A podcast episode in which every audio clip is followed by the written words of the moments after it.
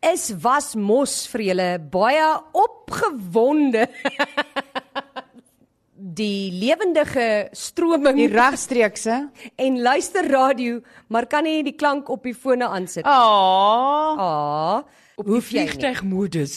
Op Hoekom moet sit jou- jy hom sit jou foon op vliegtyg modus operandi. So sit jou vliegtyg op vliegtygmodus Sit jou vliegtyg op vliegtyg Ah. en jou modus. jou foon op vliegtygmodus. Jy gaan So val. hier is nee, ek gaan nie val nie, ek gaan nou konsentreer. Jy my kansie. Okay. ja, da, Kom ons kyk almal vir Nee, Tanya.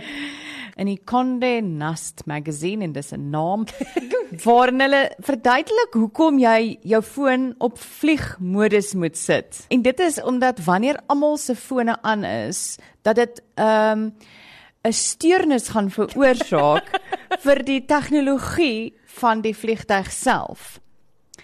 Ehm um, en daarom sukkel ek nou geweldig om elke woord in Afrikaans te uit. eh. Hierdie storie gaan glad nie meer sin maak aan die einde nie. Hierdie is die stadigste kommentaar So- oor die geskiedenis van die mensdom. Goed. Gooi dit net daarin en dan Ja, praat jy Engels op rekening. Ek okay.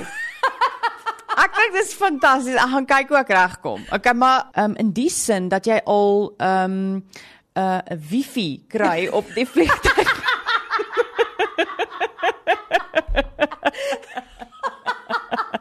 As jy nou net eers ingeskakel het, dis baie belangrik vir jou om te weet dat dit wifi is, nie wifi nie. Okay, is 'n Engelse ah, ah, woord. no way. No way nou is dalk Engels.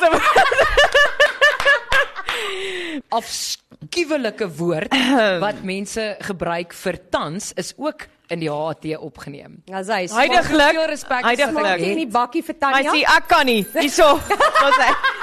Tanya het sopas 'n seisoenkaartjie gekoop.